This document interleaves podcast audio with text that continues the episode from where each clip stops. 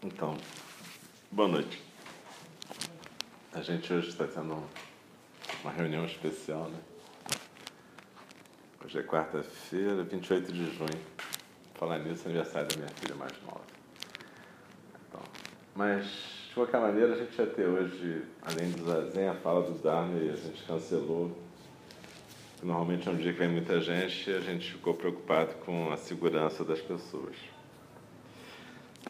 Então, de qualquer jeito, eu já tinha me programado também para trazer as cinzas da Lorena para cá, que a família dela tinha me entregue ontem lá no consultório e eu ia trazer para cá. Eu trouxe para ali no altar as cinzas da nossa amiga Lorena, que, apesar de não estar exposta a, a confrontos e tiroteios, morreu no meio do caos da saúde pública ou da saúde do Rio de Janeiro. Tá bom, também se morre assim, dessa maneira. E a cerimônia dela vai cair no meio do nosso recesso. Mas eu vou estar aqui no Rio, vou fazer junto com a família dela, se não tiver por aqui, de participar, porque vai cair no dia 19 de julho, os 49 dias dela. E aí eu vou estar por aqui, enfim, não é obrigatório para os residentes participarem, evidentemente.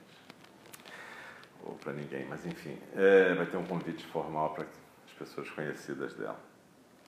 Mas, de qualquer maneira, é, eu queria falar algumas coisas. Primeiro, vou aproveitar só para lembrar o seguinte, né? porque eu fiquei preocupado. A gente desmarcou novamente em cima da hora, porque a gente ficou sem saber o que ia acontecer. Então, acho, talvez a gente tenha que formalizar uma coisa. Porque mesmo quando a gente não desmarca, né? nada impede que aconteça um tiroteio aqui no dia que a gente estiver sentado e está tudo bem, entre aspas.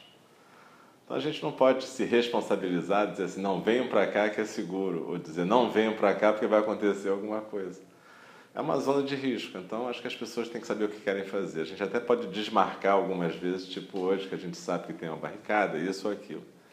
Mas realmente não quer dizer que quando a gente não desmarcar, está tudo bem também. Porque senão a gente vai ficar paranoico aqui, né? Do tipo, quando é que é seguro para as pessoas virem? Quando é que é seguro para as pessoas andarem no Rio de Janeiro? Quem é que já foi assaltado? Certamente não foi assaltado aqui. Foi assaltado em outro lugar do Rio de Janeiro.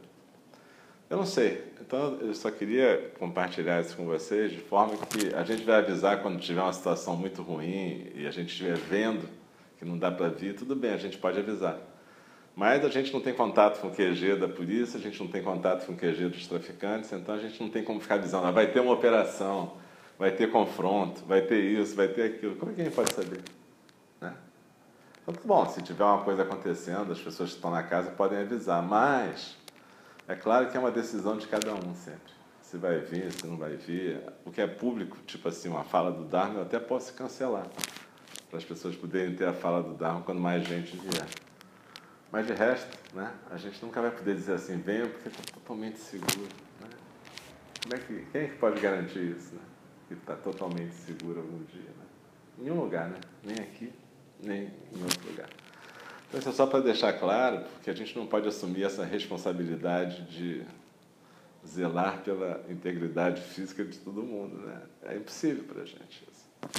Então, por isso que a gente não aceita menores aqui. A gente aceita pessoas que já podem tomar decisões e que sabem se querem andar nessa zona ou não querem andar nessa zona. Enfim, cada um resolve o que quer fazer e é assim que funciona. Eu, meu modo de ver, o Rio de Janeiro é uma cidade insegura em qualquer lugar. Aqui realmente é uma zona de confronto. Mas hoje em dia tem confronto em qualquer lugar, tem tiroteio em qualquer lugar. Então, é evidente que eu repito, quando tiver uma coisa acontecendo aqui na rua, bem na frente, as pessoas que estão na casa podem ver. Mas às vezes as pessoas da casa não vão ver nada e está acontecendo uma, uma grande tragédia lá em cima. E quando as pessoas chegarem aqui, já está acontecendo aqui embaixo. Então, não dá para a gente fazer assim a gente vai avisar quando puder. E quando realmente tiver condição, tipo, hoje avisou que não vai ter fala do Dharma, tá ótimo, é isso mesmo. Enfim, vamos tentar fazer a fala do Dharma amanhã, se der. Né? E hoje, na verdade, eu só queria deixar marcado que as cinzas da nossa monja Lorena Sengen estão aqui. E depois a gente vai arrumar uma caixa menor, né, Natasha? Porque nessa caixa aí foram as cinzas todas. Aí as filhas jogaram uns 70% lá em Friburgo, no jardim, na horta dela, e 30% para cá. Então não é essa caixa inteira de cinza. Então, dá para a gente colocar num lugar menor, né? até para poder ficar ali no altar, senão daqui a pouco o altar não vai ter espaço mais Bom, depois a gente pode fazer prateleiras, né? De mas tudo bem. Enfim, é, é sempre uma reflexão sobre vida e morte, né? E, e a gente pode pensar o que é estar vivo e o que é estar morto. O texto do Lankavatara que a gente vai ler esperançosamente amanhã fala um pouco sobre isso.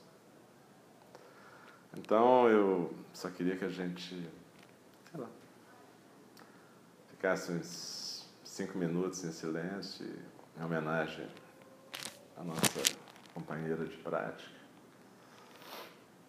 e que a gente pudesse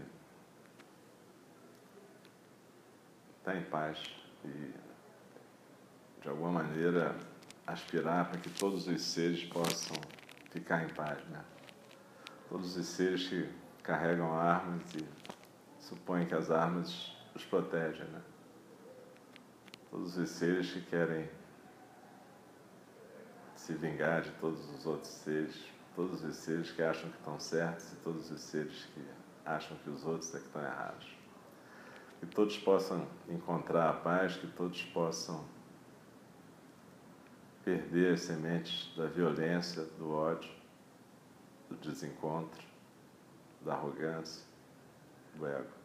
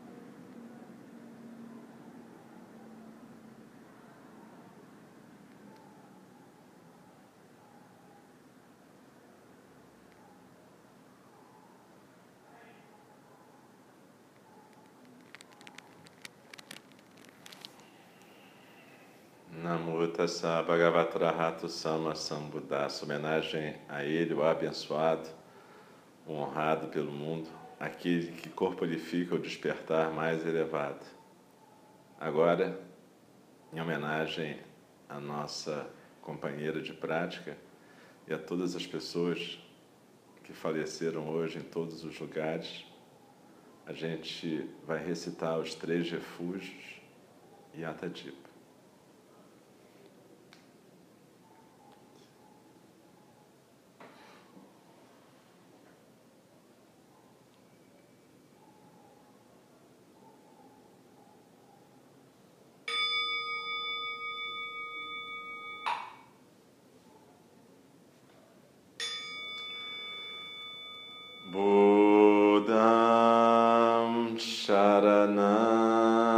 gacchami.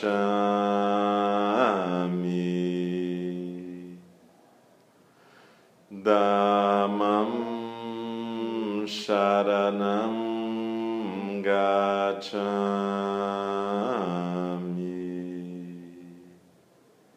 Sangham sharanam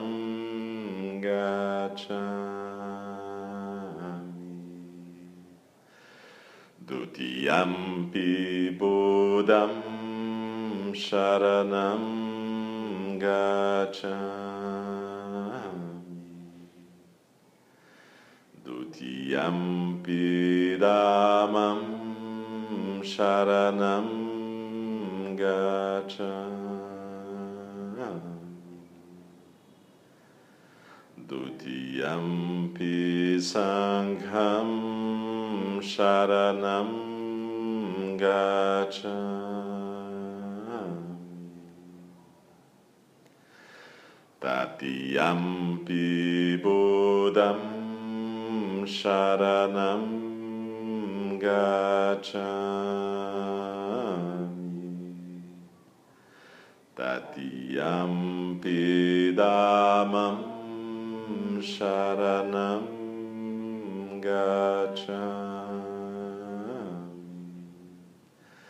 Tatiyampi Sangham Sharanam Gacchami Eu me refugio no Buda, eu me refugio no Dharma, eu me refugio na Sangha. Pela segunda vez eu me refugio e me aquieto no Buda. Pela segunda vez eu me refugio e me aquieto no Dharma. Pela segunda vez eu me refugio e aquieto na Sangha. Pela terceira vez eu me refugio, eu me aquieto e eu silencio no Buda. Pela terceira vez eu me refugio, me aquieto e silencio no Dharma. Pela terceira vez eu me refugio, eu me aquieto e eu silencio na Sangha. Quando Buda estava no Mahaparinibbana, ou seja, na sua última jornada de extinção, ele recitou um sutra, cuja essência está resumida num verso chamado Atadipa. E Atadipa quer dizer refugie-se e se aquete em ti mesmo.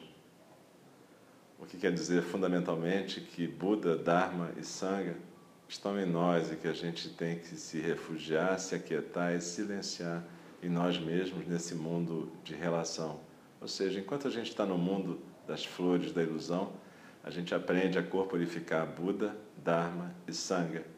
E corporificando Buda, Dharma e Sangha, a gente aprende a viver em coletividade e a buscar não fazer o mal, fazer o bem e ajudar a todos os seres.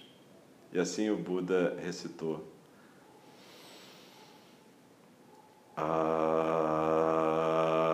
Ataji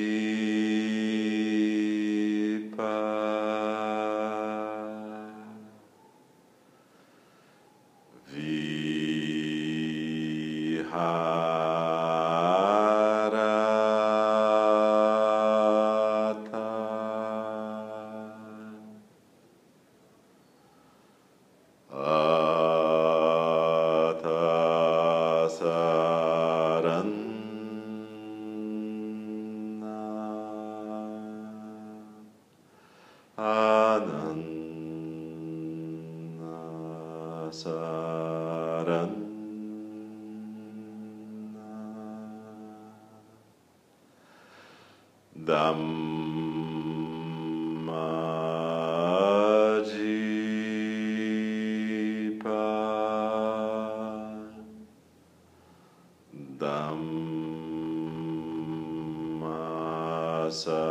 Dhammasaran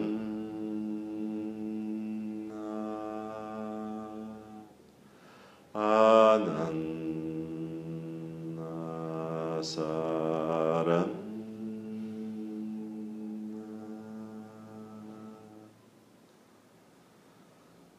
Você é a luz, habite essa luz.